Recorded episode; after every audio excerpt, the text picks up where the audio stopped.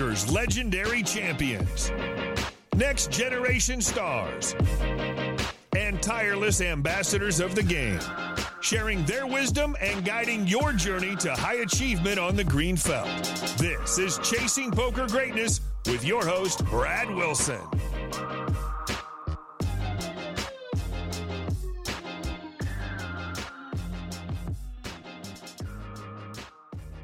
Welcome, welcome, welcome, my friend, to the Chasing Poker Greatness podcast. As always, this is your host, the founder of ChasingPokerGreatness.com, Brad Wilson. And today's guest on the show is Martin Jacobson, who has racked up over $17 million in poker cashes in his live MTT career. His career highlights include winning the 2014 World Series of Poker main event for $10 million Going to be hard to top that one on the highlight reel. An 800K score at the 2013 $111,111 buy in one drop high roller. A 762K runner up finish at the 2011 EPT Deauville main event. And if you'll notice, Martin's World Series of Poker main event victory came after his other two biggest scores which means dude's been operating at an extremely high level for a very long time. And it also begs the following question How does conquering the Mount Everest of poker challenges affect your motivation moving forward? Martin shares his thoughts about how he stayed hungry in our conversation, as well as revealing just how razor close his poker career was to never happening at all. In today's episode, you're going to learn how getting ghosted might be one of the biggest blessings to ever happen to Martin, the story of Martin's fateful WSOP main event run, what the future holds for the great Martin Jacobson, and much, much more. So, without any further ado, I bring to you one of the top players of his generation and an amazing, amazing human being, the 2014 WSOP main event world champion, Martin Jacobson. Martin, welcome to the show. Thank you. Is it morning? It's it's eleven thirty for me. I don't know what time it is for you right now. It's it's three thirty over here in London. Uh, yeah, so no, not quite. I wake up late usually, but not this late anymore. Yeah, not not this late. What time do you normally wake up? I try to get up about. I've actually been waking up without an alarm clock around nine or, or ten p.m. or 9, 10 a.m. Yeah. Um, which I guess is you know a sign of getting older, I suppose. yep. Because uh, normally, like in my younger days, at least, when I was staying up playing on, online all night, I would sleep until twelve. Like I would struggle to get out of bed before noon uh, usually. Yeah, I I certainly remember myself waking up at three or four a.m. after like playing until seven or eight a.m. at a home game or whatever, and just crashing and sleeping my life away. And now, like you said, it's a we're getting older. You know, I I go to sleep without I go to sleep on my own. I'm naturally tired at about 10 p.m. I'm passed out by 11, and then at like 7:30, my body's like, "All right, let's go." Whereas That's for a, great.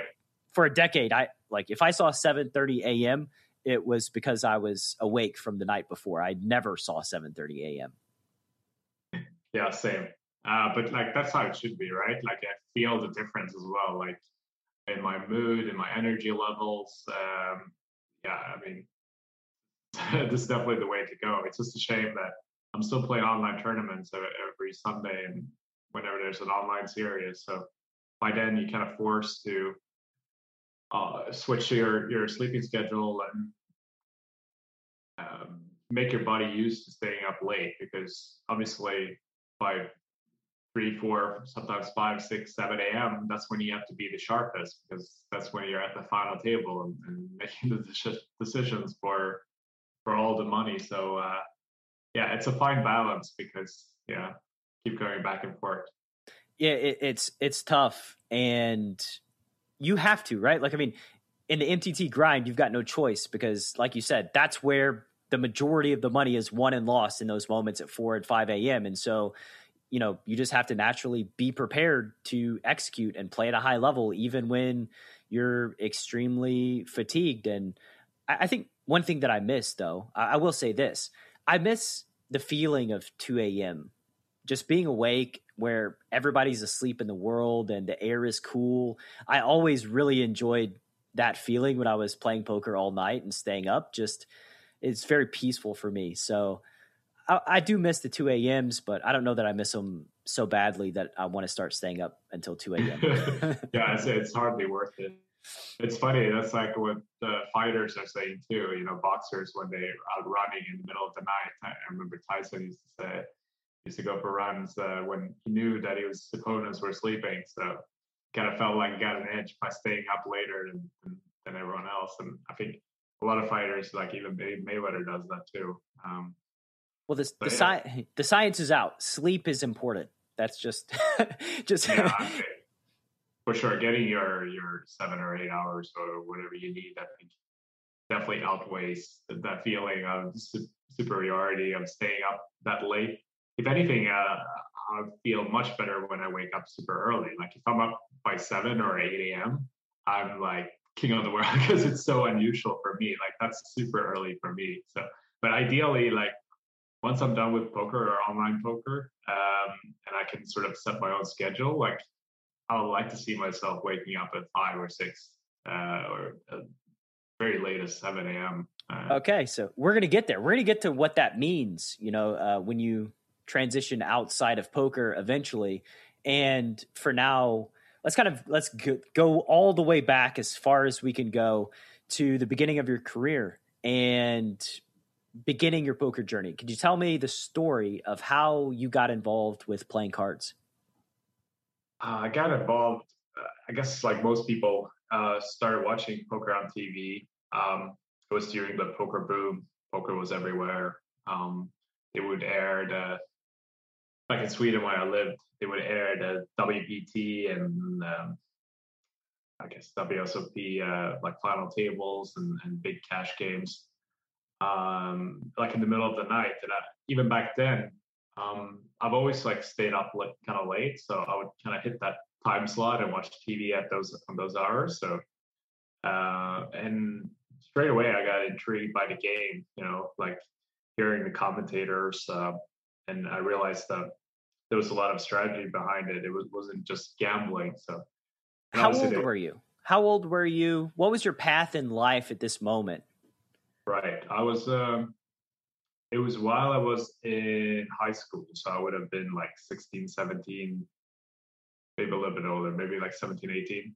Yeah. And what, what year were you watching the WPT? I, am not sure how old you are now. To oh, sorry. I'm 33 now. So, um, was that 16 years ago?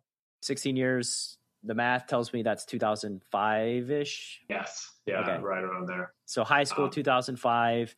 I guess in high, it, high school, probably. Like, sorry, go ahead. sorry. It was like the end of the poker boom. Like I was, I entered kind of late. I, I, think in the U.S., for example, like most uh, of my friends and the the people I talked to, they said that they started sort of like 2003, like 2004. Uh, so I only really discovered. I guess it's uh, that's just the product of living in Europe, where everything sort of comes comes a bit later. Um, I think that the original poker boom started in the U.S. right with with Chris Moneymaker winning in 2003. Yeah, 2000, 2003. But I mean, look, finding it in 2005 while you're in high school, that's still pretty early on in the game. You didn't miss the boom. Um, you're like just a year later. Uh, and you recognize the strategy aspect of it. Were you a competitive kid growing up? What really was it about poker that just kind of grabbed you? I don't know if I, I was that competitive growing up. I played a some sports, like I played hockey growing up. And um, once that became kind of too competitive for me, like it was quite a high level in Sweden where even at an early age, like I think I was 12 when I, I quit. and we had, you were required to show up to six practices a week by the age of 12. Uh, so it was kind of like all in or, or, or nothing. And at that point in my life, I, there was just other things I wanted to do as well. I, I wasn't as dedicated to hockey as maybe some of my team members. So I, I switched to indoor floorball and enjoyed that. It was a lot more casual, uh, kind of similar concept, a lot faster and easier to to get to. Didn't require as much equipment and stuff. So you you switched to indoor floorball, and did you uh like how long did how long were you involved in sports? Um, kind of leading up to I guess the discovery in poker and you know I guess what was your plan in life in high school did you have a plan in life because I guess that that's a better question because in high school I had zero plan for life. I had no earthly idea what it was that I wanted to pursue. So did you did you have a plan for life when you discovered poker? Yes, I did. At that point I did because when I was in elementary school when I was 14, 15, that's when you have to make a decision of like, okay, what what do you want to study now? In high school, like you have to choose um like your subjects and stuff like going forward like what do you what what are what is your vision like what do you want to do no pressure and, for 14 yeah exactly. So at that point i i was 15 like i had no idea. I all i knew was that i didn't want to continue sitting behind uh, the school bench all day and just grind out the academic classes because that's i don't know i just found it too boring. Like that wasn't that didn't work for me like that type of, of studying.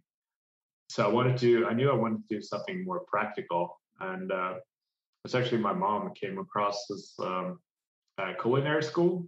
It was a culinary high school, so you would still you would still have all the academic classes, but you would also get trained to be uh, to be a chef or work in like the hotel industry, or you can choose like which way you want to go. But I realized quite quickly that this was something that I, I, I felt really passionate about cooking. So I knew I wanted to be a chef like straight away. And um, my academic, my grades in the academic classes improved uh, tremendously as well.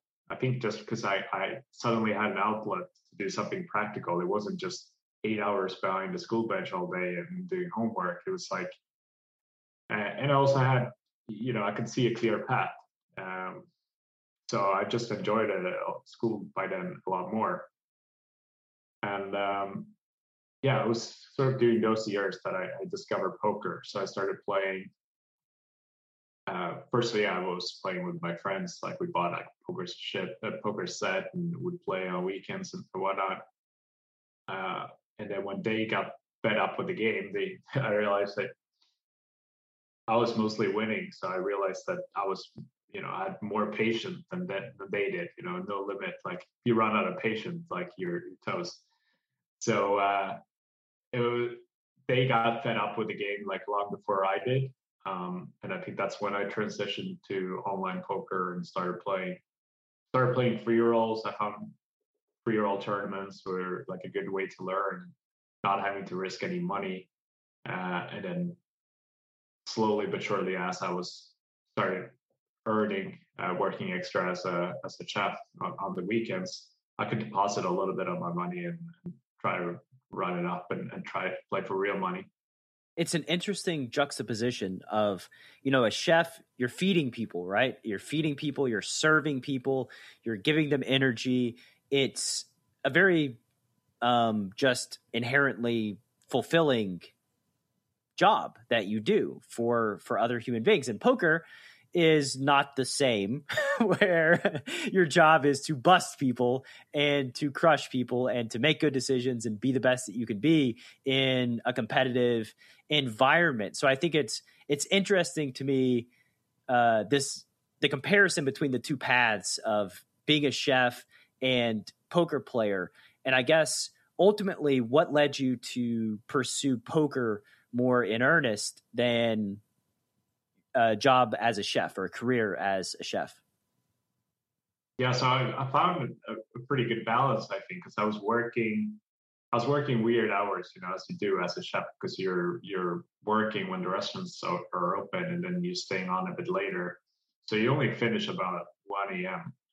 Uh, and you have to be at work at, at like in the afternoon sometime to to prep. So I would come home at night uh, around 1 or 2 a.m. And at that time, I was so fired up from working that um, poker was like the perfect outlet for me to uh, you know, fire up a few tournaments and do something completely different that wasn't physical at all because I was quite exhausted from like physically, but not mentally. Like mentally, I was fired up. Mm-hmm. And I had such a strong passion for the game even then. So like it was just really exciting. Like it was something I really look forward to to to get back home and and and, and play online poker after I, I would finish working. So it sort of became a habit that I did, and uh, I it was in the summer or early summer of 2008 where I guess I had my first real success where I managed to win a WSOP main event package. And uh, I've told this story this story many times, but back then it was uh, it was different because you could choose if you wanted to pocket the money, which was twelve thousand uh, dollars, which represented about a year's salary uh, for me at the time. So it was a, a shit ton of money, or you could, of course, you know, invest the money and go and play, uh, go to Vegas. So I, I did the latter. um, and uh, how come? Why why'd you choose to to go play? Well, obviously it was what I really wanted, but I was still it was still a big dilemma because I knew what the responsible thing was, and you know and that would to take the money and, and start saving or, or or, or you know. But uh, I also knew what I really wanted to do, and, and I kind of felt like it was a sort of a free roll because this wasn't money that I expected in any way, and I've actually earned them by playing poker. So like maybe this is, you know, something that I should be doing or like follow through on. Uh, but anyway, yeah, I couldn't decide, so I, I phoned my mom to ask for her opinion or her advice, and to my surprise, she said that of course you're gonna go go play. You know, like what do you have to lose? You know, wow. twelve thousand dollars. But uh, yeah, I mean, she she knew how much I wanted to go play, and she you know she was cool with it. So that sort of made the decision very easy for me, I think. And I booked my flight shortly after. But I was only 20, 20 at the time, uh, and I didn't know anyone in poker, and none of my friends could afford to go, and I couldn't afford to bring anyone on either. that was basically all the money I had. Flights to Vegas from Sweden are very expensive. So I ended up going by myself because um, it was my 21st birthday three days before the main event. So I kind of saw that as a sort of a sign that it was meant to be. What'd you cool do for your birthday that year? I, I hope I hope you made friends at the WSOP and you weren't just kind of by yourself the whole time yeah, I met I met friends on the flights actually. So uh, yeah, it didn't take long. Uh, it was a bit of a weird epiphany, I guess, once you walk through customs. And I had never traveled on my own, and I realized that it was like that silent. This was like w- way before like uh, iPods or anything like that. So like it was just you know just me myself and walking like going to Vegas on my own. And I'm speaking like what like what the, what am I doing? Mm-hmm. Uh, but then, yeah, I met a Swedish couple on the flight over, and yeah, they were super friendly. And uh, we went for dinner on my birthday, and then I met some other Canadian poker players at the pool at the Palms where where I was staying. You know, we ended up partying, and uh, yeah, it was, it was a great time. I met a lot of friends that I'm I'm still friends with today, so that was pretty cool.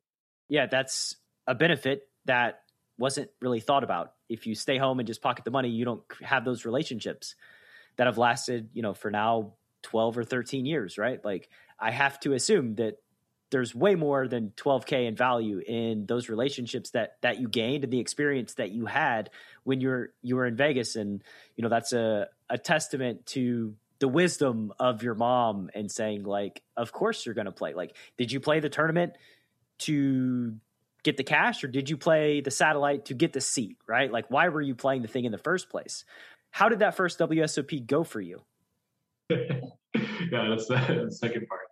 Um, it, it, went as bad as it could have. I uh, arguably was the first person to get eliminated on the, third, on the third hand. So about 10 minutes into the tournament, I was eliminated. And how did that feel? empty, like disappointing. And I was quite upset with myself because I felt like I, I, I, didn't play that well.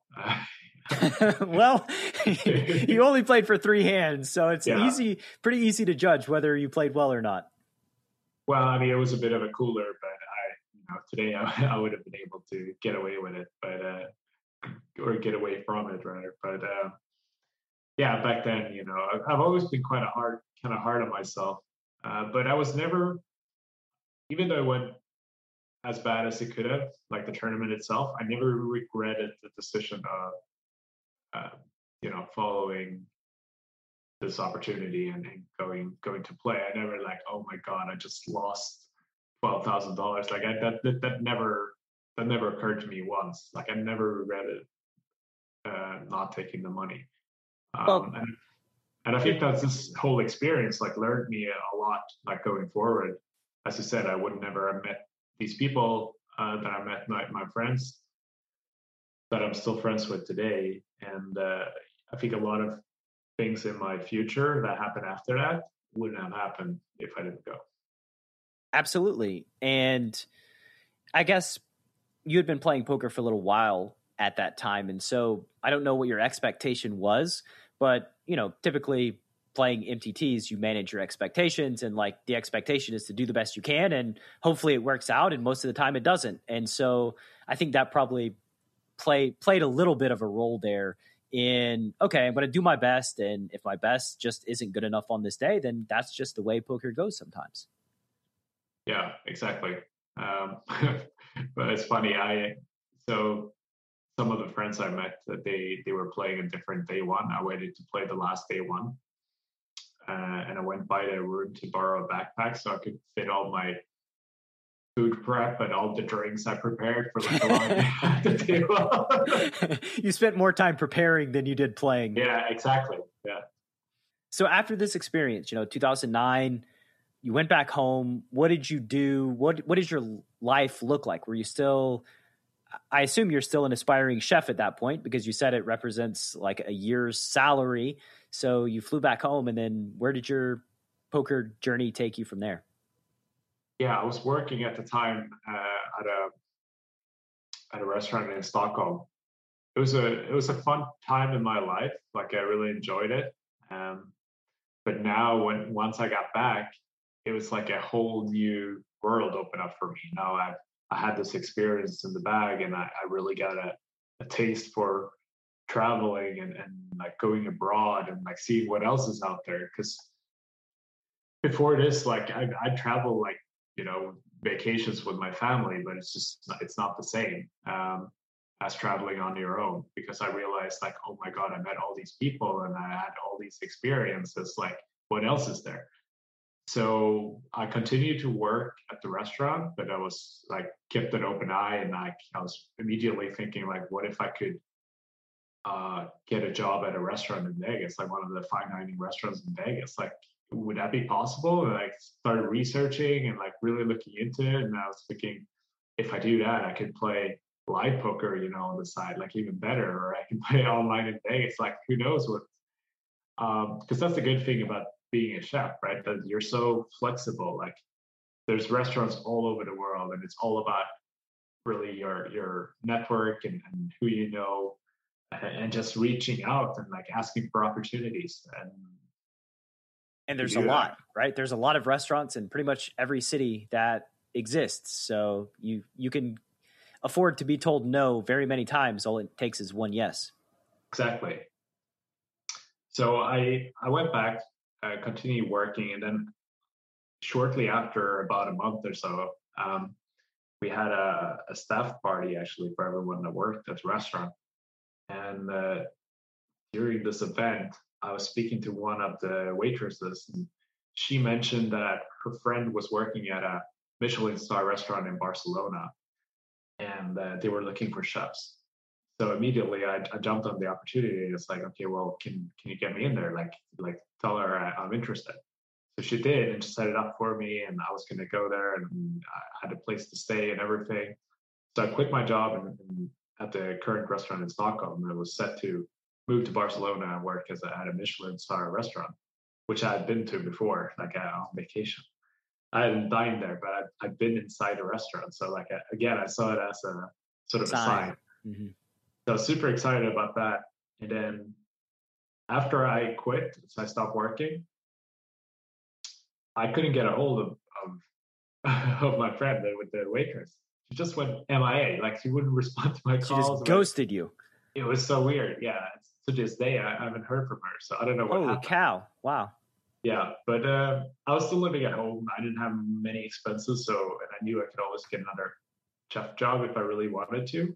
But instead, I took this sort of uh, in between job opportunity or slot and uh, started playing more poker, which is like where my real passion was right now, at least. So, and that's just kind of how it how it went. And then I I continued playing, and then I played more tournaments and I had some suc- like early success. I got second in the Sunday Million by August, so like two months later or so from Vegas, and that gave me like a, a little bit of a roll and a little bit of confidence. And then I started playing more satellites. I qualified for EPT London, and then I qualified for EPT Budapest in October the same year. So everything went went really fast. You know, from May when I won the WSOP main event package to October where I qualified for EPT Budapest. Then in EPT Budapest, I managed to get third place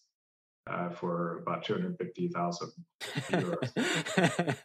yeah. At this point, it's like, hmm, maybe I ought to pursue the poker thing instead of the chef thing. And it's really hilarious how how much of our lives and your life specifically hinge uh, hinges on such a random thing as somebody trying to hook you up with a job and then disappearing which creates a void and then all of a sudden you pursue poker and then your entire life changes right like that person basically ghosting you was the catalyst to your entire poker career yeah, uh, it's super weird. Like when I think back about it, like you know, who knows what who would have planned out differently if things would have, you know.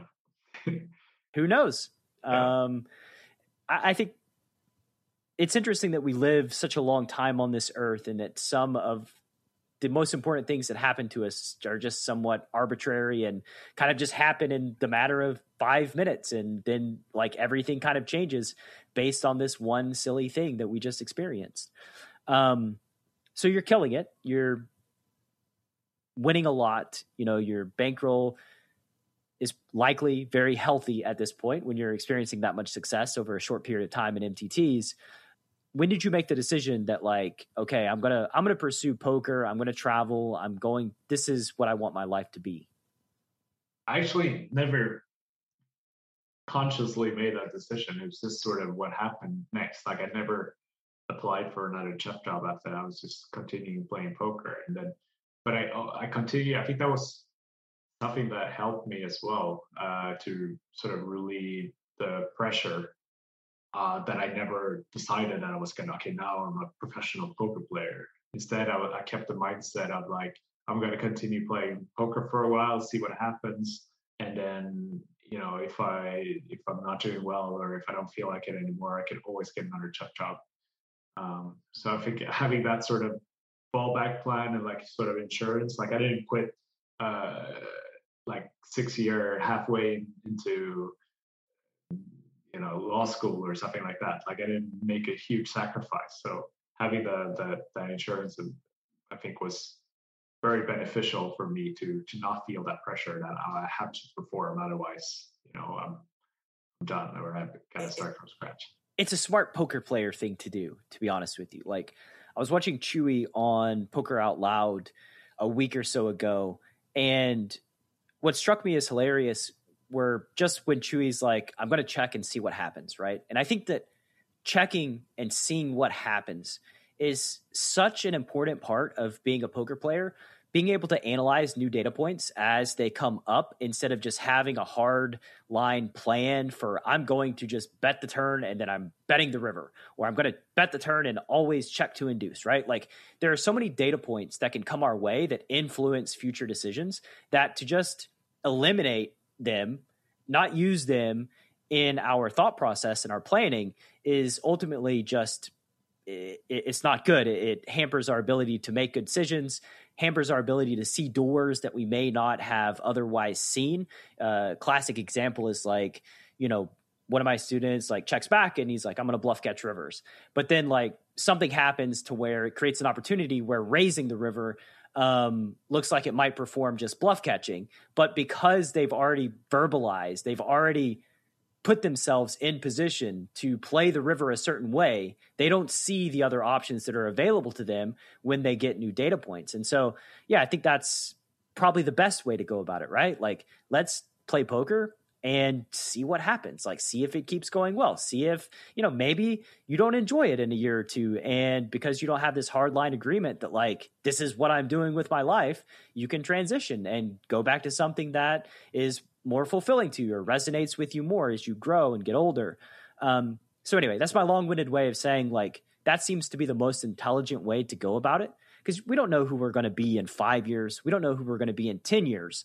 And to just say, I'm doing this forever, I think is a mistake. Like maybe, but maybe it doesn't resonate with you in 10 years based on the data. And to pursue it after it stops giving you fulfillment just seems like a, an incredible, it seems like a tragedy to me, quite frankly. I, I agree. And it's interesting that you mentioned this because I was having this conversation actually yesterday um, that I've realized with myself, I'm I struggle to commit to things because I know that once I'm committed, I'm 100% in. Like I'm very I'm very persistent and I have a hard time to to let go and accept failure. So I think that's subconsciously why I didn't want to picture myself or, or, portray myself as now I'm a poker player full time because I really didn't know really what I was doing. It was just something that caught my attention and I found really interesting. And I realized I had a little bit of a maybe a natural gift. And, and it was something I was very drawn to. So I wanted to explore that further, but I also didn't want to commit in case I was wrong. Yeah. I mean, or in case you change, right? Like our opinions change. I don't know who I was 10 years ago. Like that's a different human being. It looks like me, it sounds like me, but I don't recognize them. My the belief system has changed, my vision, my goals have changed. What I enjoy doing has changed, like we talked about earlier, right? Like I go to sleep now at 10 or 11 p.m. and I'm awake at 7:30. Like I would not have predicted that that would be my life 10 years ago so yeah, as we as new data gets introduced, like just kind of go with the flow, check and check and see what happens. Something happens to you though that doesn't happen to a ton of poker players um, over the course of their lifetimes. So 2014 rolls around. I assume you know in the gap there you had just you'd been grinding away, traveling, playing poker. So tell me about 2014 because that's that's a pretty big year in the life of one Martin Jacobson. Yeah. um, so 2014 actually started with me contemplating about leaving poker and doing something else. I wanted to so to re- rewind a little bit between 2008 and 2014 I uh, the success like continued straight away and I was very consistently winning and making big final tables at the on the European tour. Um, what do you looking back? What do you attribute that to? Your just success, kind of straight away in the world of poker. I don't know. I think I was just, you know, I was obviously running incredibly well, um, and yeah, I think I had you know a natural talent for the game and just yeah, I wasn't studying that much to be honest. I was fortunate to you know meet a lot of friends that I would discuss strategy with, and I that's studying, able... Martin. That's studying. Yeah, I suppose. Yeah, I mean back then there wasn't there wasn't much structured studying anyway. It was like CardRunners. that was about it. You know, yeah, videos you could watch. And... I've learned though, like I don't enjoy studying. Just like, oh man, there's nothing that will ruin my day more than sitting in front of Pio for like four hours studying one output on one hand and figuring out all the nu- nuances. Like that is, uh, oh, it, it does not appeal to me in one bit.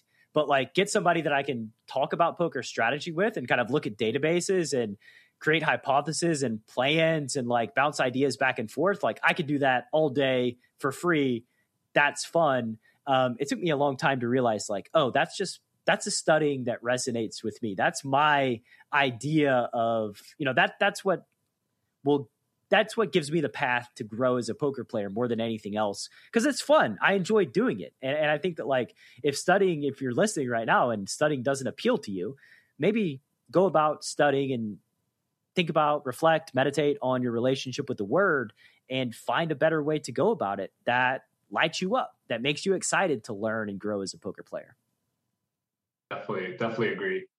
And i think uh, going back to the how the school system is set up it's the same in terms of well for one like not everyone is the same but also like to keep it somewhat flexible to to sort of tailor to the student's need rather than just try to fit everyone in the same mold. I know it's it's it's hard to do and hard to to, to implement that sort of uh, school structure but i think it would be super beneficial for for society overall and like our future as uh, our future generation because I think that the the students will get so much more out of it and be so much more happier and, and oh I hated it oh like I can't I can't express to you how much I hated school like you see me here like I'm I like rock back in my chair like I have so much anxious energy that like sitting down in a desk was like when I graduated high school like I was like okay I'm to take a year off from college because I just couldn't imagine myself being in that setting again because it just I hated it. I hated going to school every single day.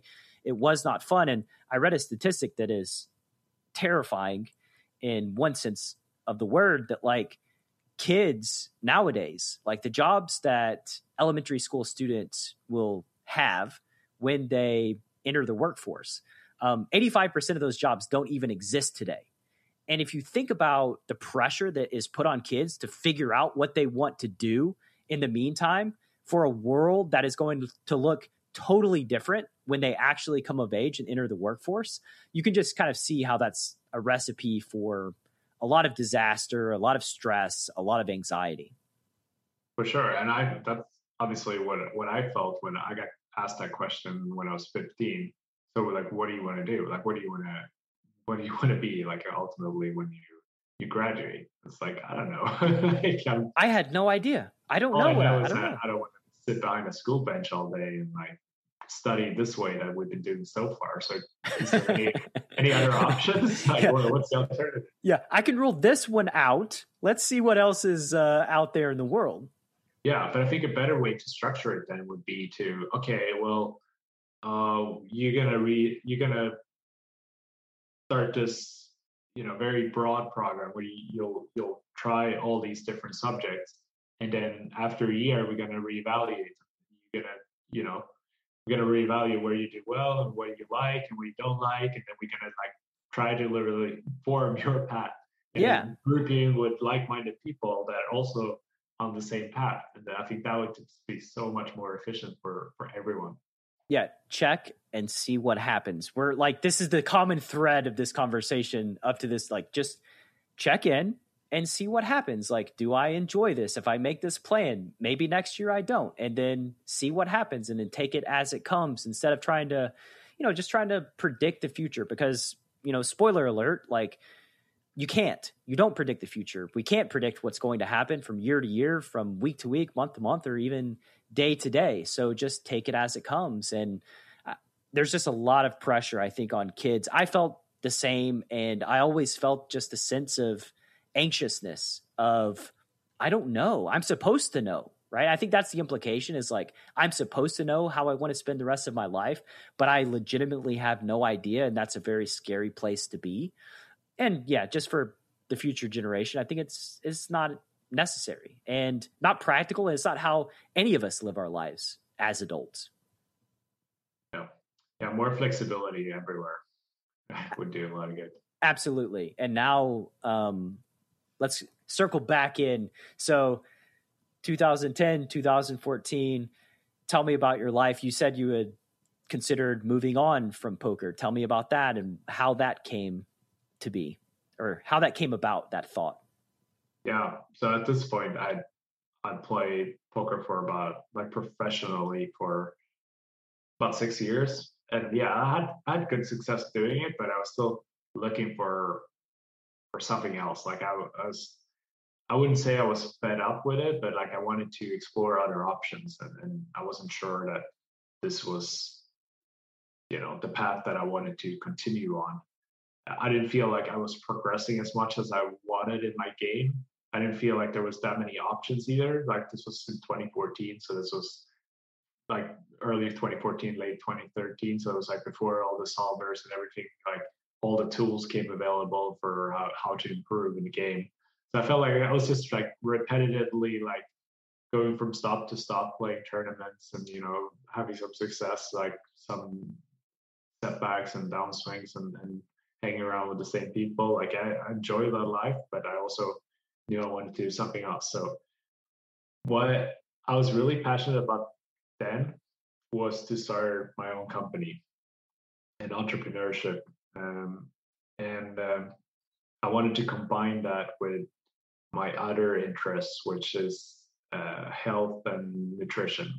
So I wanted to open up a, a sort of healthy fast food chain, um, sort of like a, a, juice bar back then, which was like is very oversaturated now, and I'm glad I that, that passion. But uh, back then, it was you know very very trendy and um, a big big part of my life. Uh, so I sort of dabble with with that idea. Um, and I also, I think I was on a, on a little bit of a downswing in poker. So, I mean, I'm sure that contributed to exploring other options. it uh, always does. yeah. and it was, probably wasn't that long because I, I, think maybe like a six month downswing or something like that, like nothing. Uh, but back then it felt like uh, a lifetime. And I was like, yeah, when you're in it, it feels like it's just never going to end. Like you know, you get outside of it, and you're like, why? Could, how could I ever? Why, how could I ever be the mindset that's never going to end? And it's like this sort of cycle that just replays itself over and over and over for poker players throughout their career. But that's the thing with poker, right? That there's no certainties. Like you have no idea when your next pay, when you play tournaments, at least like zero idea when your next paycheck is going to be. Yeah, it, doesn't come in cash either. There's there's never any certainty. You just do the best you can and hope that it works out, and you don't end up in a cardboard box on the side of the road at, some point. Yeah, yeah, I'll fall back behind the game, and like you're always during the evolution of, of the game, you're always questioning like, is still beatable? you know, you look at your graphs and you're like, who the who the hell is winning here? Like you ask your friends, like, oh yeah, I'm also on an eight month downswing, like haven't won anything. Okay. Or even worse, you're on a downswing and everybody else is on an upswing, and you.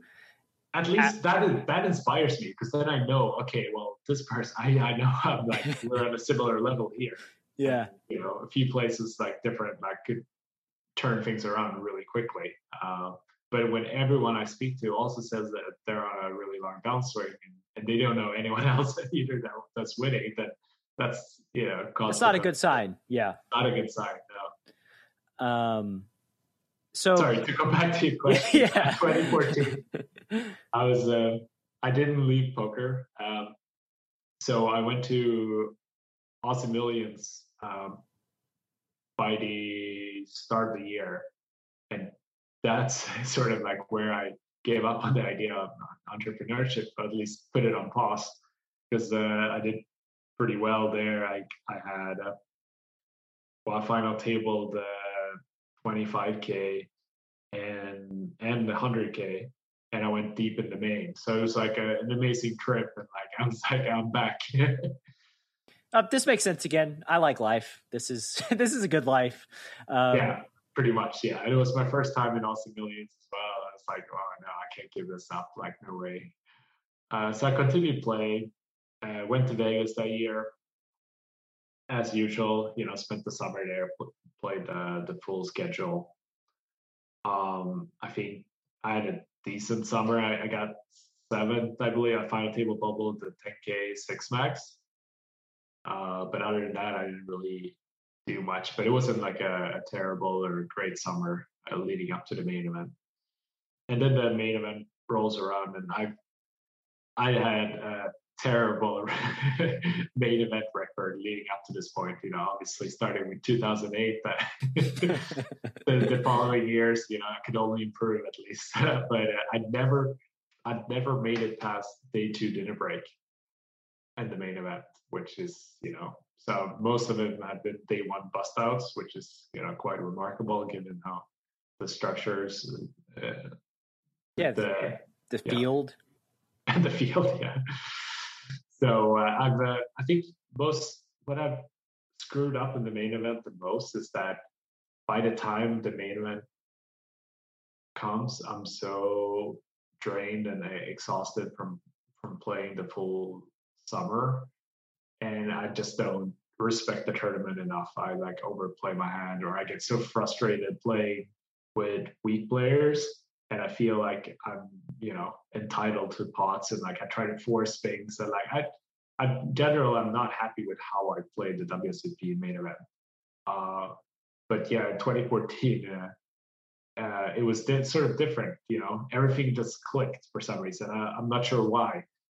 Uh, I had a really good table draw day one, and um, um, I think I was probably the only professional player and ran really well and ended up bagging the overall chip lead um, across all flights. So that was a good start. And then it just continued that way.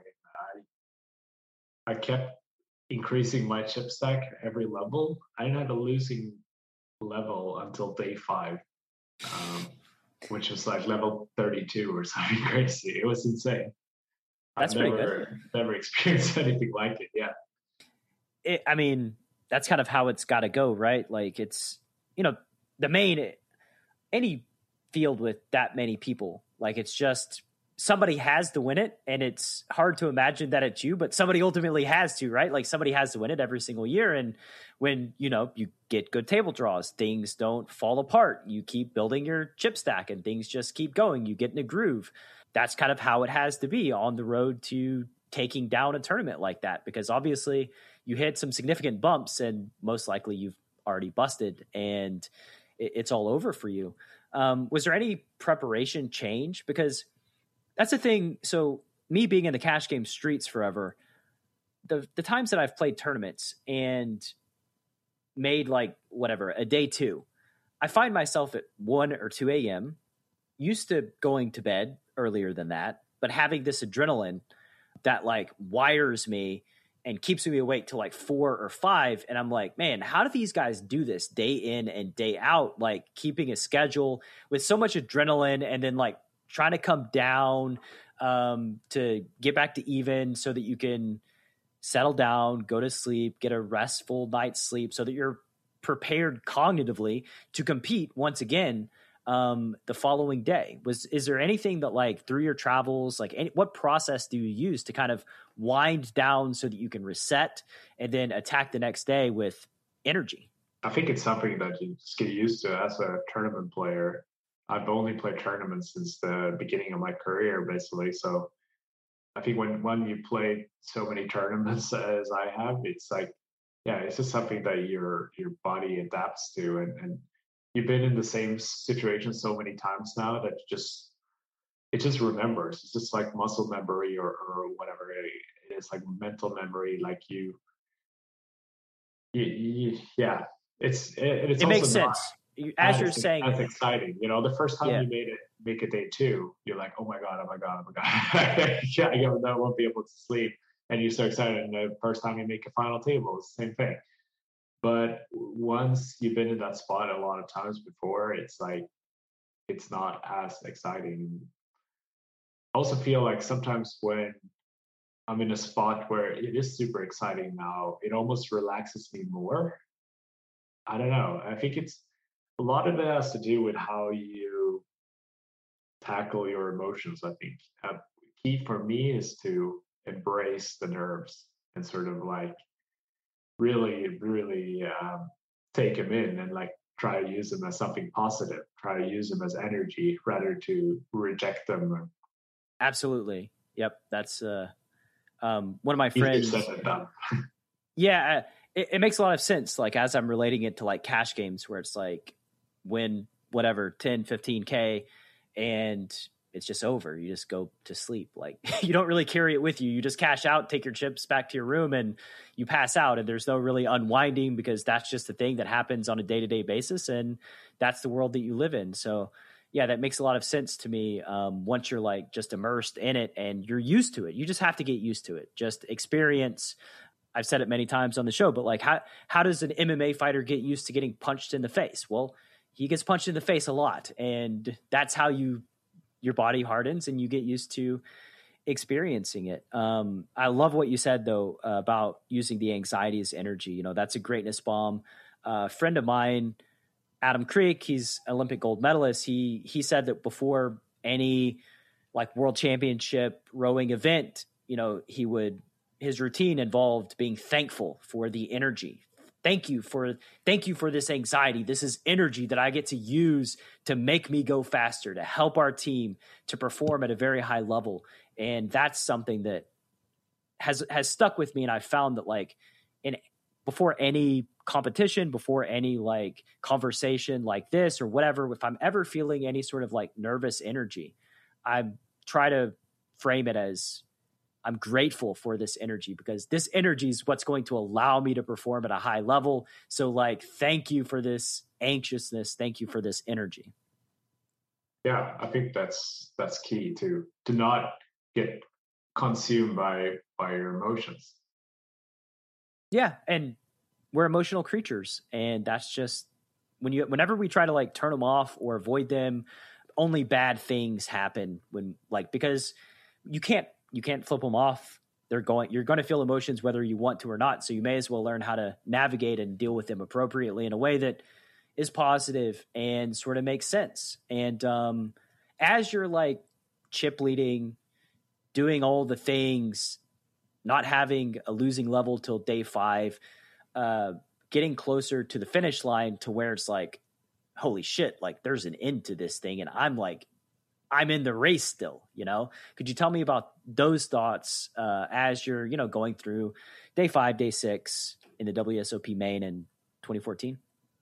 Um, I'm not sure there was that many thoughts actually. That I was just, if I've ever been in, in the zone in a tournament, like this was it. Like I was just, you know, like a machine. Like I was just grinding and like not letting myself like get emotional or like fired up about the, the spot or whatever. I was just trying to play my best and, and not, you know.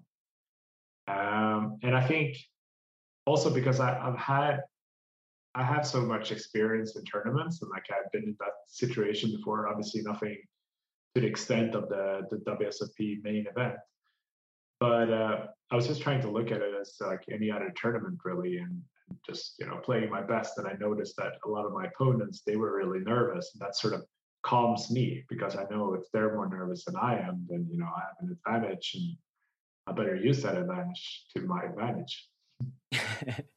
For sure and if you learn anything from your first wsop it's that you're always only three hands away from you're always only three hands away from crashing and burning so yeah, I mean that that that I think is an underrated skill set as it relates to MTTs because the more comfortable you are, um, the more prone to, or the less comfortable you are, the more prone to self sabotage, the more prone to just kind of doing something that doesn't really make sense in a moment of, you know, when you're can't deal with your the emotions of the moment and you kind of just punt off your stack and being calm and being the person who's on the receiving end of these punts because this is not something I hear talked about a ton is like somebody receives all the punts that happen in an event. And so if you're the person that's just like opening your hands and being like thank you for these chips, that's just something that almost feels like it's an invaluable thing as it relates to MTTs.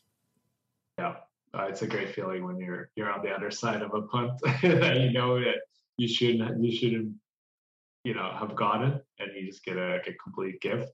And it, on the flip side it's the worst feeling when you're the one doing the punt because you know how that person feels and you know that yeah that you shouldn't have punted that that way. But i mean we're all humans and we all make mistakes. Uh, i think as long as you learn from your mistakes like it's it's fine. Like it shouldn't be so hard on yourself but it's definitely easier said than done and I'm my worst, uh, I'm my own worst critic uh, for sure, like in poker and in life. But uh, uh, so it's something, yeah, you know, I'm working on. Try not to be so hard on myself, but it's also it's a fine balance, I think, because I also want to make sure that I'm driven enough and I'm progressing and I, am doing my best. So it's somewhere got to be a middle ground somewhere.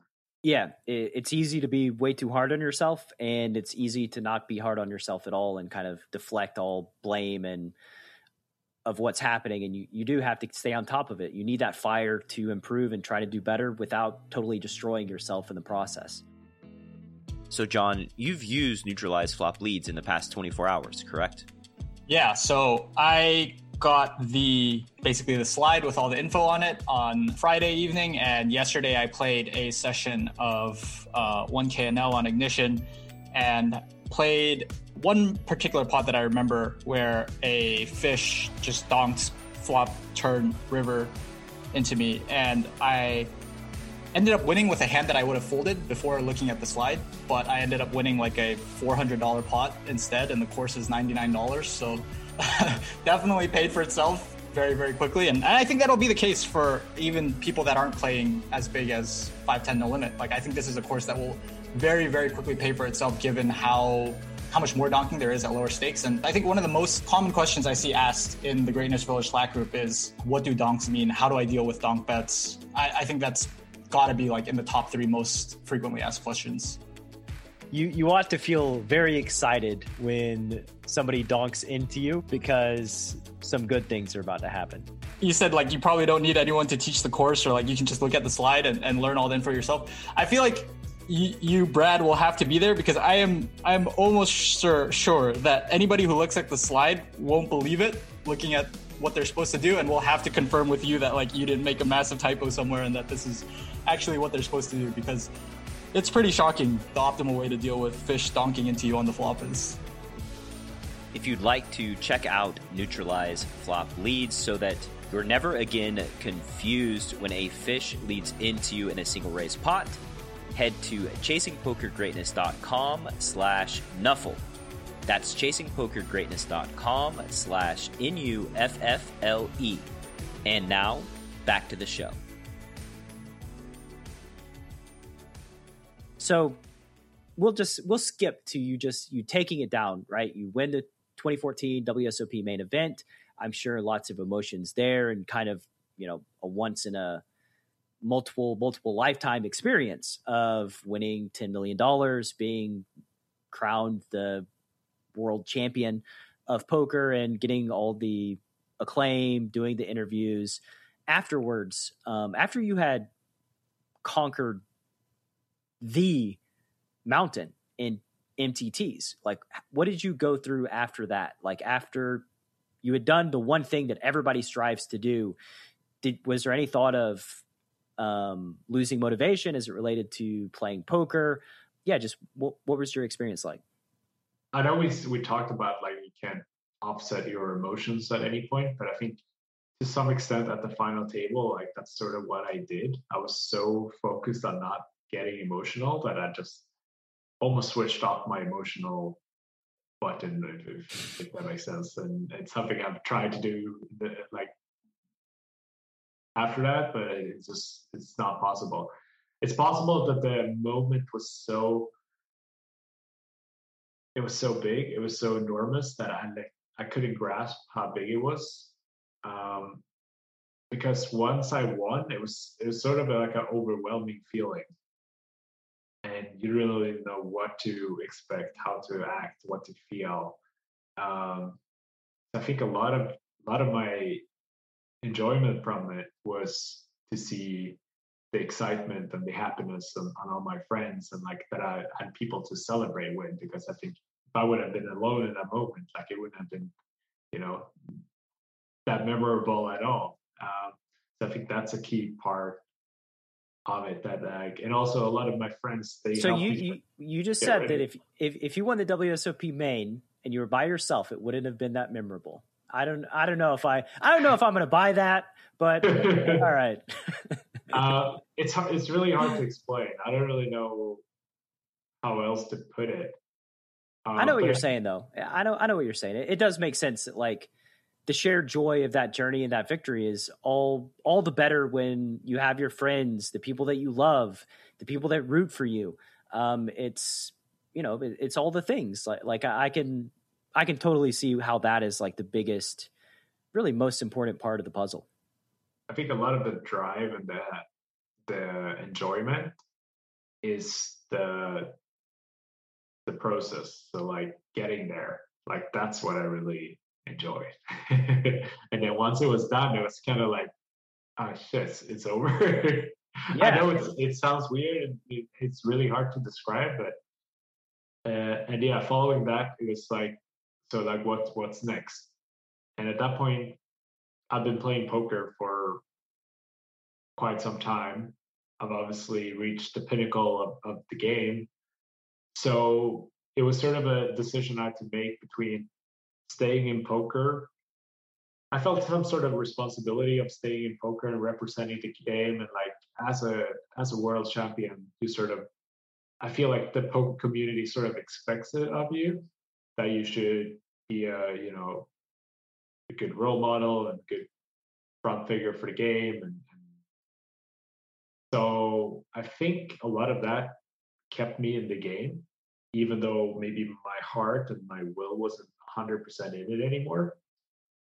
But I also didn't know what else I would do if I were to play poker. And I didn't really allow myself to take a break. I just kind of kept going with it and kept playing, kept traveling, kept living my life just as before. Like nothing's ever happened, you know. Now I was a, a world champion, but you know, it's just a title and you know, bigger bankroll, but nothing else really changed. Uh, I was playing the same tournaments. I was hanging around with the, the, same friends, you know, living the same life, really. So I think if I could go back, I would have taken a, a, bit of a break right after, like force myself to take a few months off to really process what what happened and really question and see, try to realize what it is I want to do. Like check what, and see what happens right? Exactly. Yeah. Check and see what happens. Um, and, and, it doesn't sound weird to me that you sort of have these thoughts because, again, like relating it back to like world champions and gold medal winners, right? This is an, a thing that like they oftentimes go through depression after they win a gold medal because they've trained for four years with one goal in mind, one thing. And then once it's done, it's done. And the thought is, well, what the hell do I do with my life now? Like, what is what is next? And you know, that can be a very scary place. And I, you know, so I just wanted to say that I totally what you're saying makes a lot of sense to me as it relates to high achievement because it's in multiple fields that same feeling exists for people where it's a little bit of like I don't want to say depression, but it is a little bit of a depression where you don't know what's next. You don't know what to strive for. You you've done the thing that like everybody dreams of doing. So how do you how do you stay motivated? How do you stay happy? How do you keep striving as a professional? And really, the way that you went about it seems sort of naturally one of the healthiest ways to go about it is like you just keep doing what you were doing before the thing that made you happy hanging out with the same friends going to the same places um, and just trying to do your best from tournament to tournament but um, you know, you mentioned at the very beginning of this that eventually you, you'll be getting out of poker. And so from that time when you were playing till today, these past seven years, tell me about like how your poker journey, how you've evolved at, as an ambassador and a grinder and a world champion. It's been a it's been a long journey, um, and I think when you've dedicated so much time into something, it's sort of, you know, this is my career now. Like now it's safe to say that I sort of associate myself as a, I portray myself as a poker player. And that's sort of become my identity. So it's hard to break free from an identity that's been so ingrained and you know i'm the world champion and like in, the general public's eye I'm, probably one of the best players in the world you know like we know that's not true. But uh, it's like it puts a lot of pressure on you to sort of continue that path and like this is who I am. And it's scary to leave that identity and just start something else that you maybe have no experience in. Um, but for me, it's always been about always questioning like what is it that that I want to do and like is this where passion lies right now. Is this what drives me. Is this what what gives me purpose to get up in the morning and, and just staying open-minded and, and exploring other opportunities and, and, options. And the same way like my poker career started back in the day.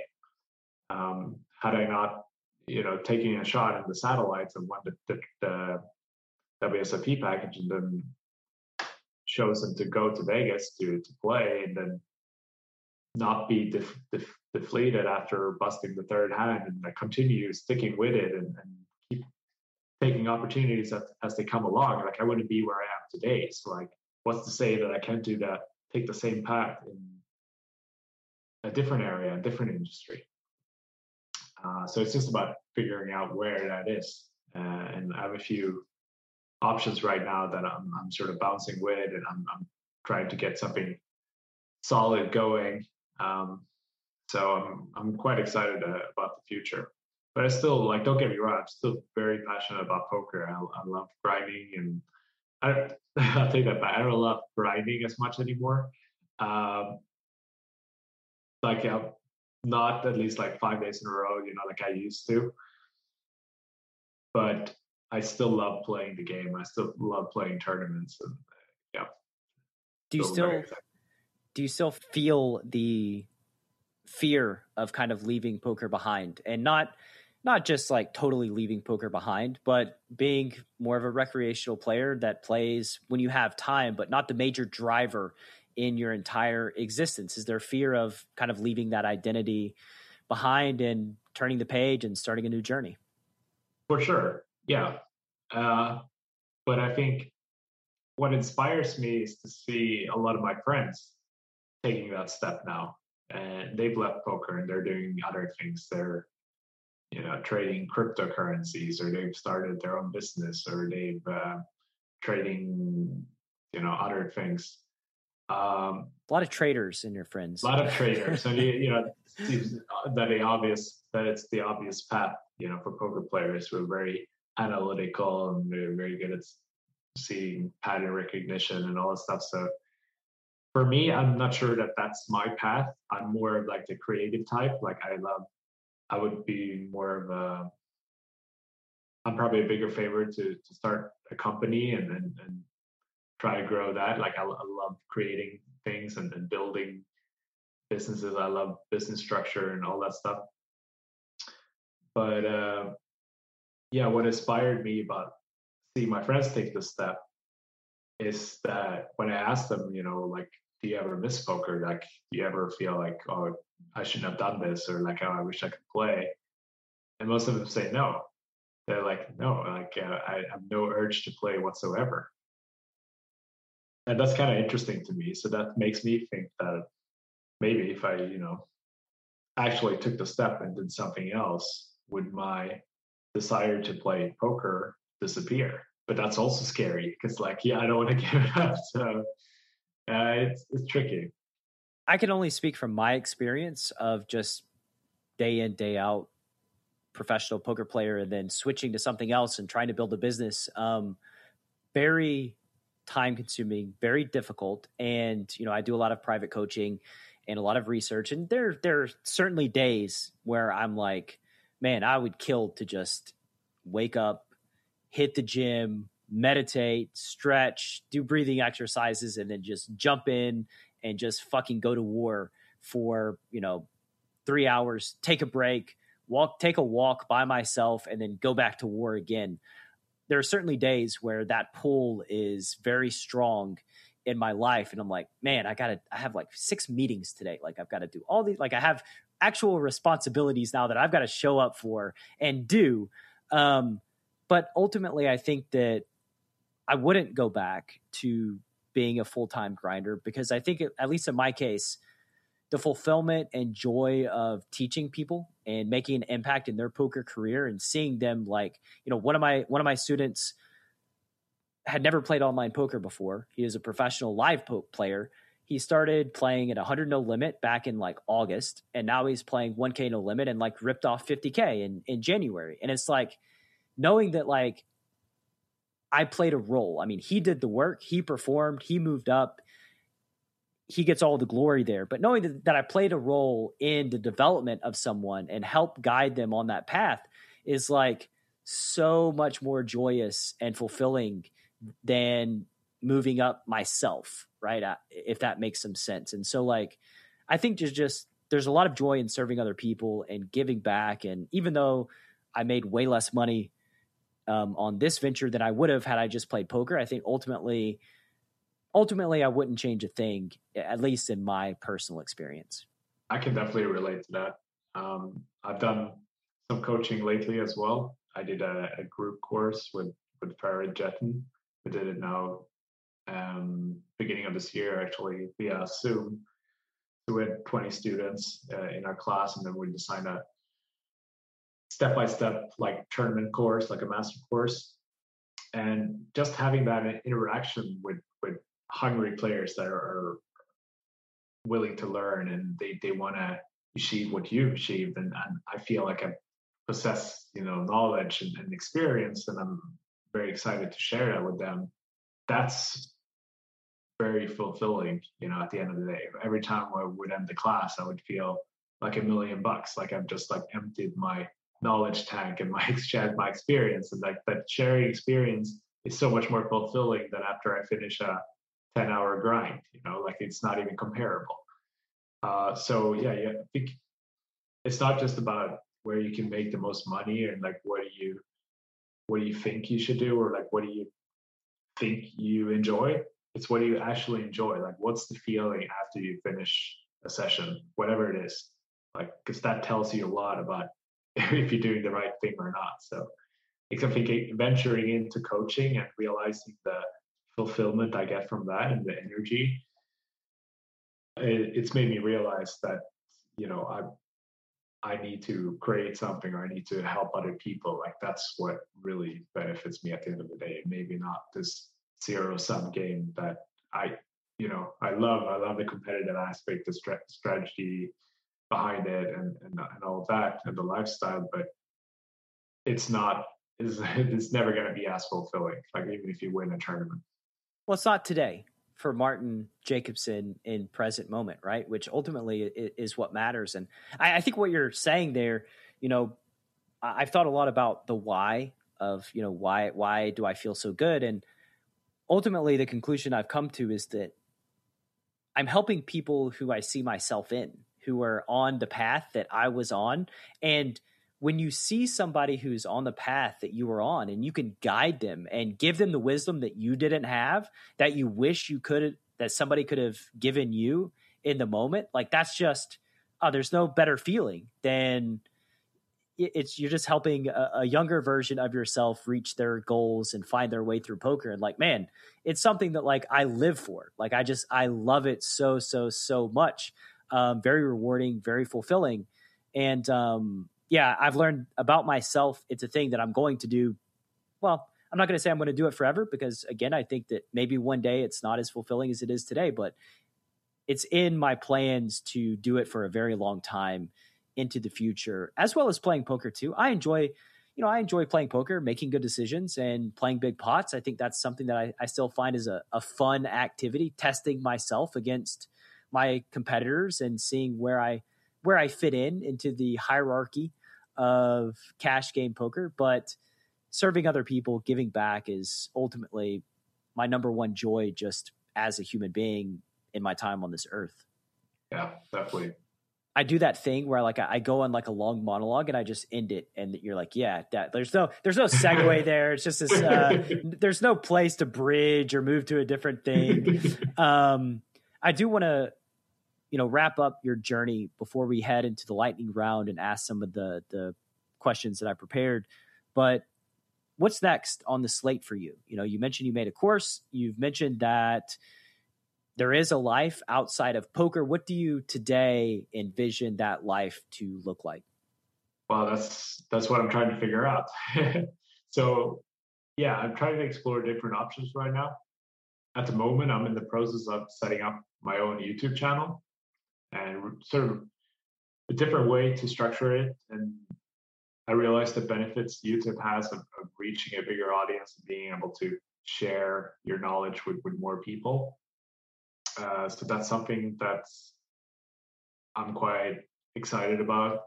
It's also a challenge for me. I'm not someone who who's I wouldn't consider myself a natural in front of the camera or speaking, public speaking or anything like that. So it's been a process and it's something I've got to practice with this group course, for example, and I can see my, the improvements I make from time to time. So that's very uh, exciting and rewarding. And I want to continue that journey and get better at it because I realize it's a very important skill to have in life, uh, you know, in a lot of areas. It's humbling.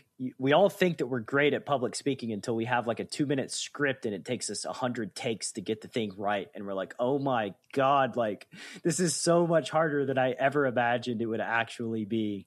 Yeah. Ask the the production team at 888 uh, about my camera skills. There's been a been a lot of retakes over the years. Uh, over simple stuff like one liners, like just read this. what what was the second word again? yeah, I mean it's it's a skill set. It's something that you got to practice and get comfortable, and then over time you just get better at it. But like there is no there is no just being good at something without having to deal with all the bullshit and the downside and the struggles like there that that's always a part of the journey in pretty much any endeavor the struggles and eventually you get comfortable and you just are able to do a much better job. What's your youtube channel going to be about? What, what is this martin jacobson youtube channel? Is it poker? What's the your vision for it? Uh, my vision for it is to continue this journey and, and, and release material that I think other people would like to know of my experience of what I've learned through poker in life so far. Uh, so it would be a mix of uh, poker tips, of course, uh, nothing too like dense, like not not a lot of solver works or, or, or deep hand uh, analysis or, or, stuff like that. Uh, maybe some like tournament reviews uh, with commentary that would be fun.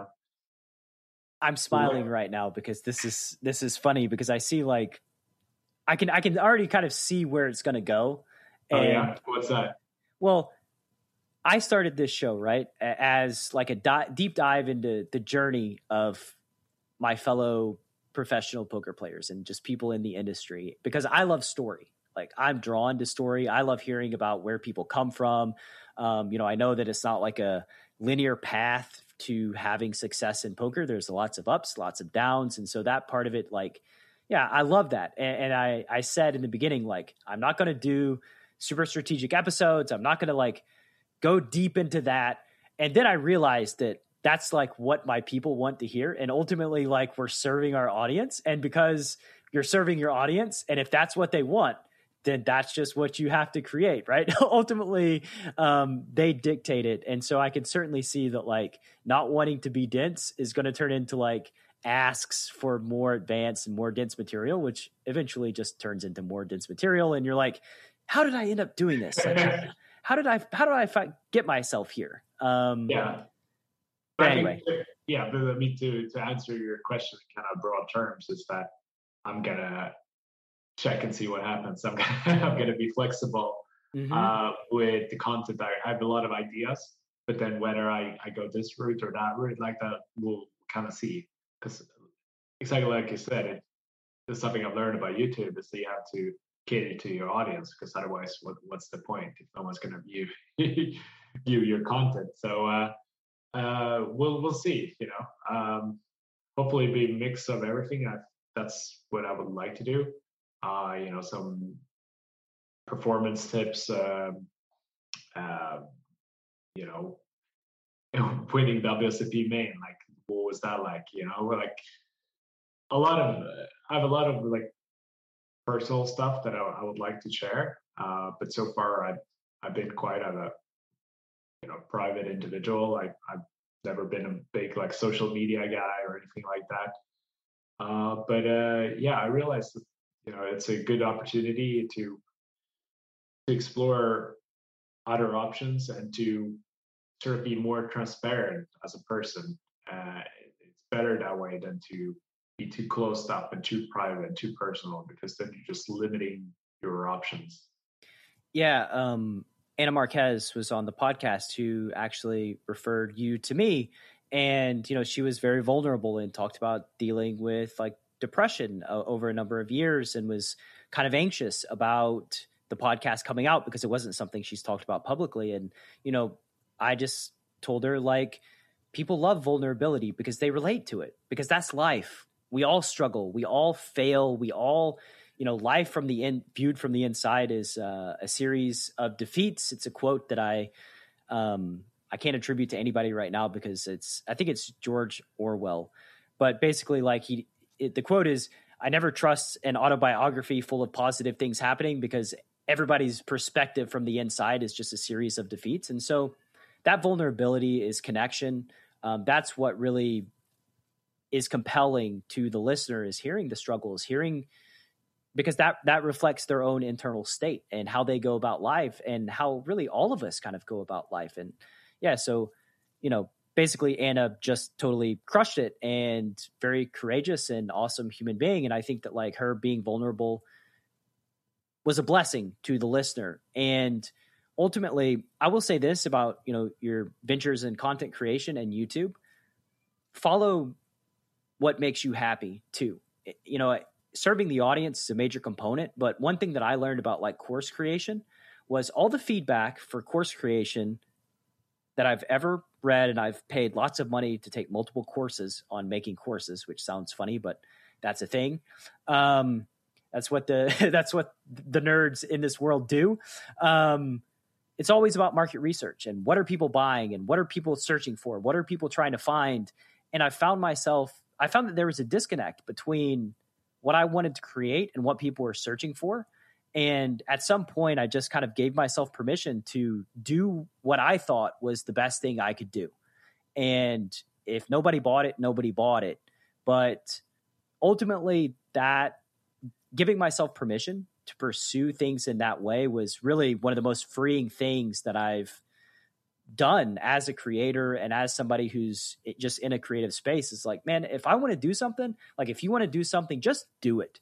Like even if nobody's asking for it even if people don't believe in it if you really genuinely believe it's a great thing just put it out there follow your heart and um, ultimately you have to listen to your audience but you still get to do what you think is best regardless of market research regardless of the feedback that you get i just think that like that's how that's how you create things that have never existed before, right? Like if you're always creating stuff that people are searching for, where's the innovation? Where's the the stuff that people aren't asking for that will genuinely help them? Um, so anyway, that's just my what I've learned over my journey as a content creator and researcher and all these things is like if something is appealing to you and you think it's an awesome idea, then just fucking do it and see what happens. Um, I think it's great advice. Um, I think it's important to be authentic and be yourself and be true to yourself. And that's sort of a benefit of being self-employed and your own boss. So you don't have anyone else to answer to other than yourself. So yeah, because I think your intention behind things also shines through your materials. So if you're not being authentic, like people people will spot that straight away. I know I spot that straight away when I watch someone on YouTube, you know. And uh, like you say, like being vulnerable is something that's highly admirable and that people, everyone can relate to because everyone, everyone's vulnerable at some point um, in their life. They just have different different struggles, but so few of them are portrayed and, and, and transparent and uh, in social media and uh, even on YouTube and stuff, it's like everything's perfect all the time. But yeah, you know, you know that's not reality, and but it's it's sometimes hard to to grasp reality when all you see is is perfection. Yeah, exactly. It's it's a distortion, and it's not real, and the irony is that the best way to get ignored is to portray always that your life is perfect. And the best way to stand out is to talk about your shame, talk about where you're struggling, your weaknesses, where you're vulnerable. Like that's what, again, uh, that's what resonates with people. That's what we're looking for. We're looking for people who are struggling just like us. And what are they doing on it? How do they get out of bed despite all of these struggles? How do they move forward after a product just flops and they lose a ton of money or something happens, they get viciously attacked online and you know, whatever, whatever the thing may be. Um, how do you keep picking yourself up after you get pushed down over and over and over and over again? Yeah, what's ironic too is that if you follow that path and that plan, then content creation becomes so much easier, right? Because everything yeah. you produce is just natural. You're just being yourself. But if you're not being yourself, then you're an actor. Then you, if you're an actor, you need scripts. You need to portray yourself a certain way that's not you. So it becomes so much harder anyway. So yeah, and you said script, and I think that just there, if you if you've got to script all of your content creation on YouTube, it's probably going to take you two years to come out with your first video. Um, I know that it would for me. It's just that is not the way. That is not the way that I thrive. Um, and two, like, why do something if it's not authentically you? Why do something if it's not compelling? Like your spirit is not just gung ho and let's do this thing. Like you're excited to do it um, why spend your even if it would be successful? That's not a life that really resonates with me. Being inauthentic day in and day out, even if it's monetarily successful or builds your brand or you get whatever prestige in the community you're aspiring to get prestige in.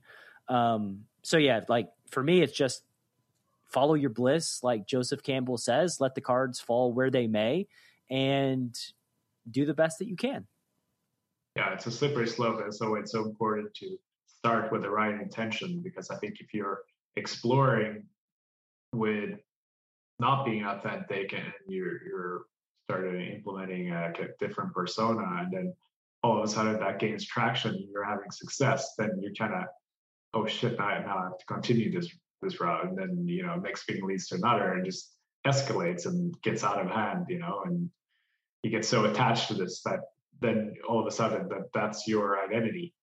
And maybe that wasn't the, the the original plan. It was just like a started as a fun thing but now you're so connected to these this identity that you just can't separate.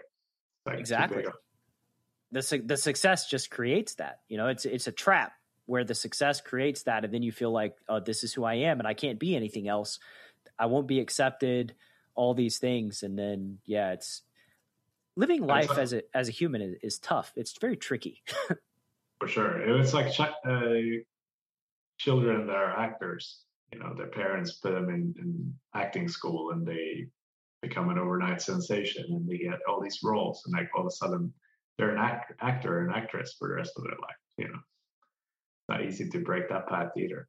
No, and that is ultimately has led to lots of tragedy, and it's I think we put a lot of pressure on our kids, way more pressure than we ought to as a society, because, you know, making a decision as to what you want to do forever when you're 12 years old, like, man, that is, that's so unfair and pretty much bullshit because who knows where you're going to be in 13 years when you're brain is more fully matured and you've had experiences and you've learned about who you are right? Ultimately the process is learning about who you are and you don't know how who you are when you're a kid. You're just being a kid. And then even as an adult like i think a lot of times we don't know who we are. Um, we're trying to figure it out. And then when you figure it out you need to have permission to pursue what resonates with you and pursue that path. Even if it means you know leaving your old identity identity behind and sometimes like in your case that identity is very very strong especially because you've had very very public success in your field. It makes it much harder to unattach. Yeah but even you know i'm quite fortunate that I'm, I'm i shouldn't really be that attached because i don't have i could quit poker today not play for a year and then come back in a year if i you know if i feel the urge again. Mm-hmm. it's very easy. Like i have no contract or anything that that commits me to this thing. Whereas if imagine yeah, you invested four years of your life in, in, in med school or law school. And now all of a sudden you have hundreds of thousands in, in student debt, or you even graduated and you started working as a as a lawyer or a doctor or something, and you have a million in student debts, and you realize that oh, this is actually not what I want to do.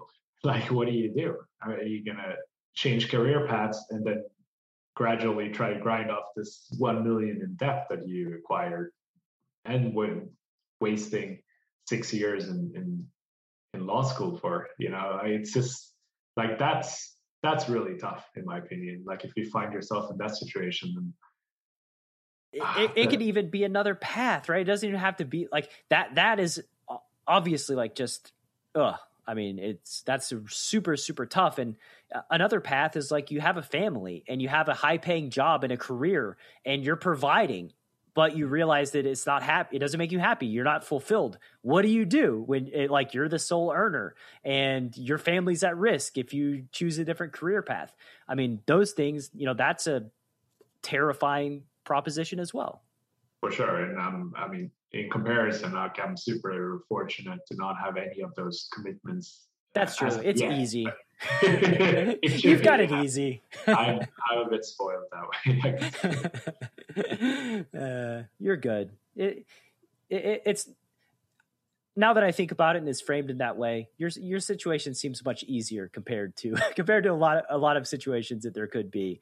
Especially, you know, just financial independence gives a lot of options, just kind of in and of itself. Yeah.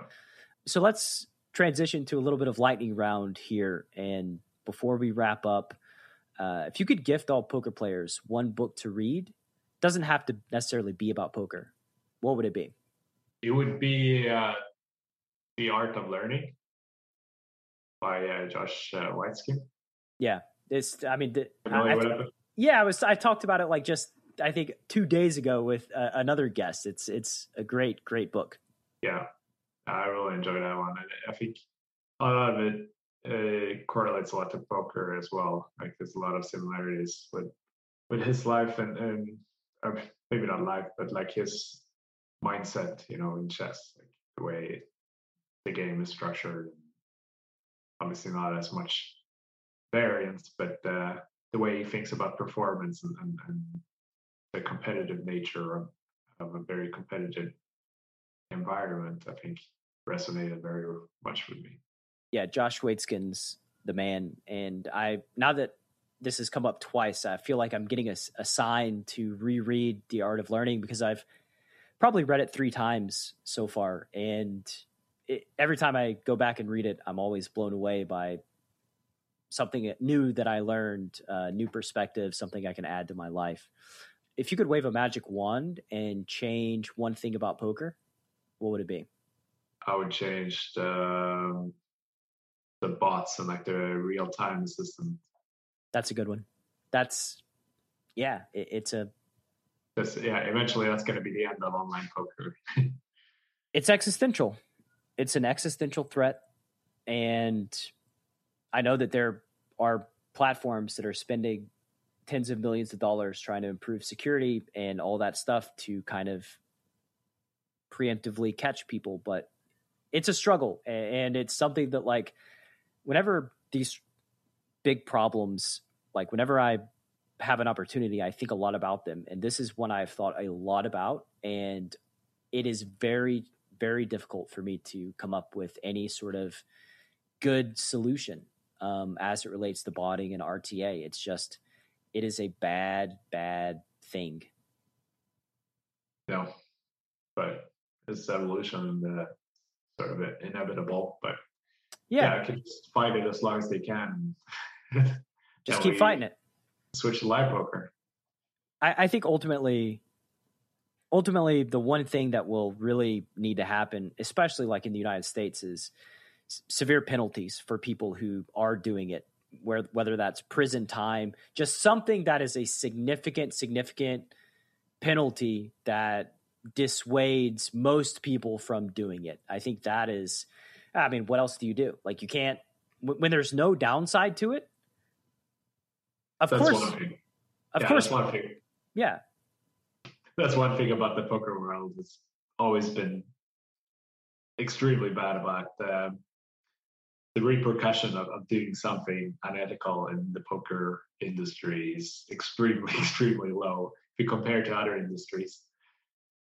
Russ Hamilton stole seventy million dollars, and dude is just out there in the world, like didn't get in any trouble at all. Like, what on earth? Yeah, there's hundreds of those, you know, people just walking the streets, like that guy, yeah, fucked up with. And imagine another one that got away with it. You know, that's oh god, that's the thing. But even if you get caught, like there's no there's no downside to it. So like no wonder like people take risk and like, criminals gets attracted to this lucrative and, and, opportunistic market where you know you can just scam people left and right and there, there's no repercussion no one's going to do anything about it. So, yeah uh, it's it's a shame. it, it is a shame and with so much money at stake you know it's just eh, russ hamilton that, that whole thing always bugged me because like even back in the day i thought like what if there's a smart russ hamilton like he was an idiot. Like he was stupid playing the biggest stakes and like calling down with whatever nine high. Just make it was so apparently obvious.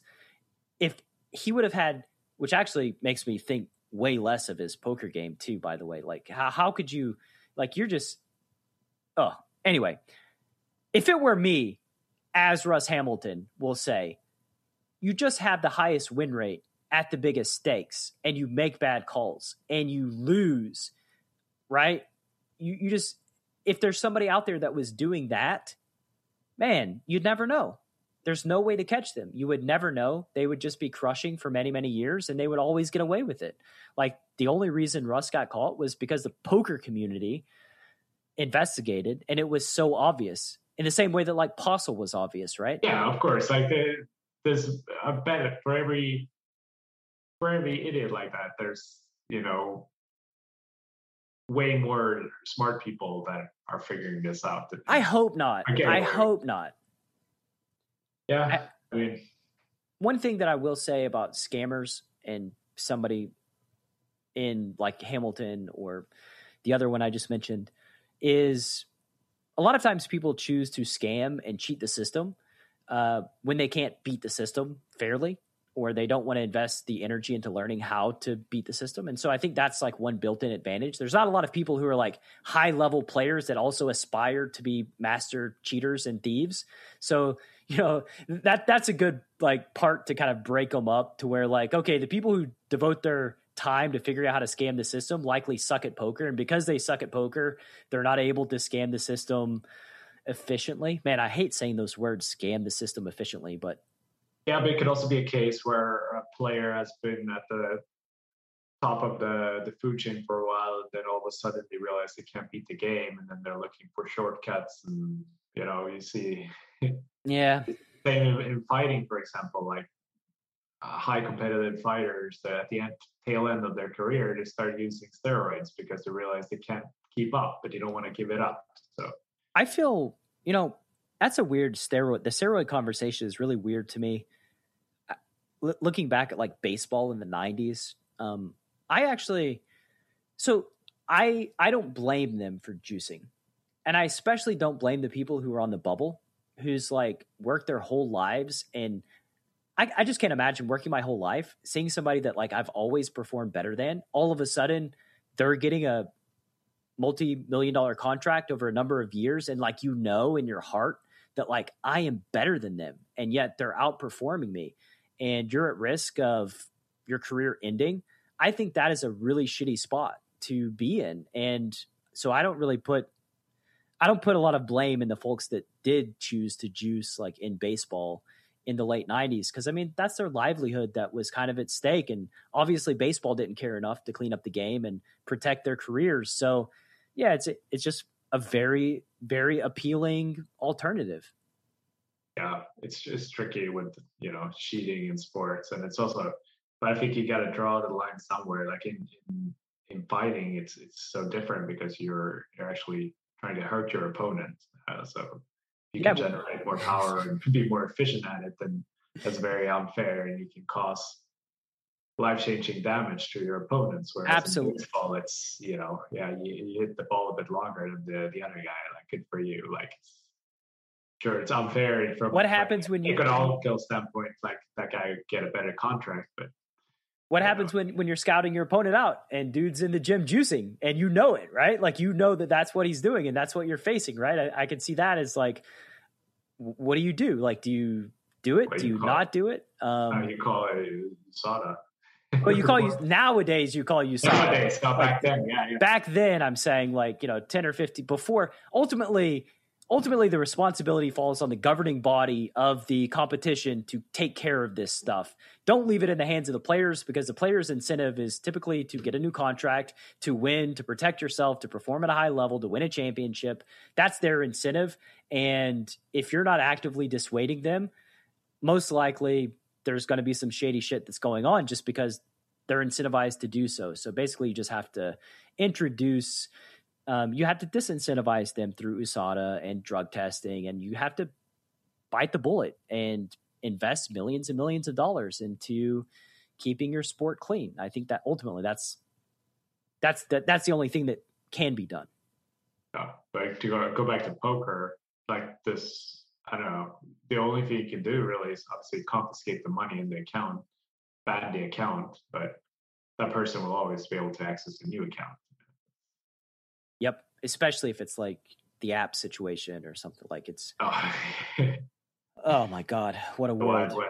Yeah, that's not even like people called online poker in the early 2000s the Wild West. Like that is that is Mad Max, post-apocalyptic, yeah. everybody for themselves, um, kind of crazy world. Yeah, it seems like a short-lived uh, short-lived game and environment. Like that's not going to last very not much longer i think. Yeah we'll see. Uh, they're again uh, you know there's they're trying to make efforts to do a better job but it's a, it's a it's an uphill battle that's for sure. Um, if you could erect a billboard every poker player's got to drive past on the way to the casino what does your billboard say more rake is better uh, no, I don't know. Uh, every poker player can read. God, I don't know. Yeah, more more I gets better. Just making fun of Negreanu. yeah, just the the, the Negreanu troll. Um, yeah, never gets old. We'll accept it. Um, that's it, it is still bizarre to me that that was anyway. That whole thing is bizarre to me, but that's neither that's neither here nor there. Well, he got the um, challenge. Huh? He got the challenge at the end. So I guess it was worth. I think he spent five grand on the sign. uh, yeah. What's a what's a project you're working on right now that's near and dear to your heart? Before I uh, was venturing or decided I'm going to start a YouTube challenge, challenge, I was writing a book. I started writing a book in wow, uh, end of uh, 2019.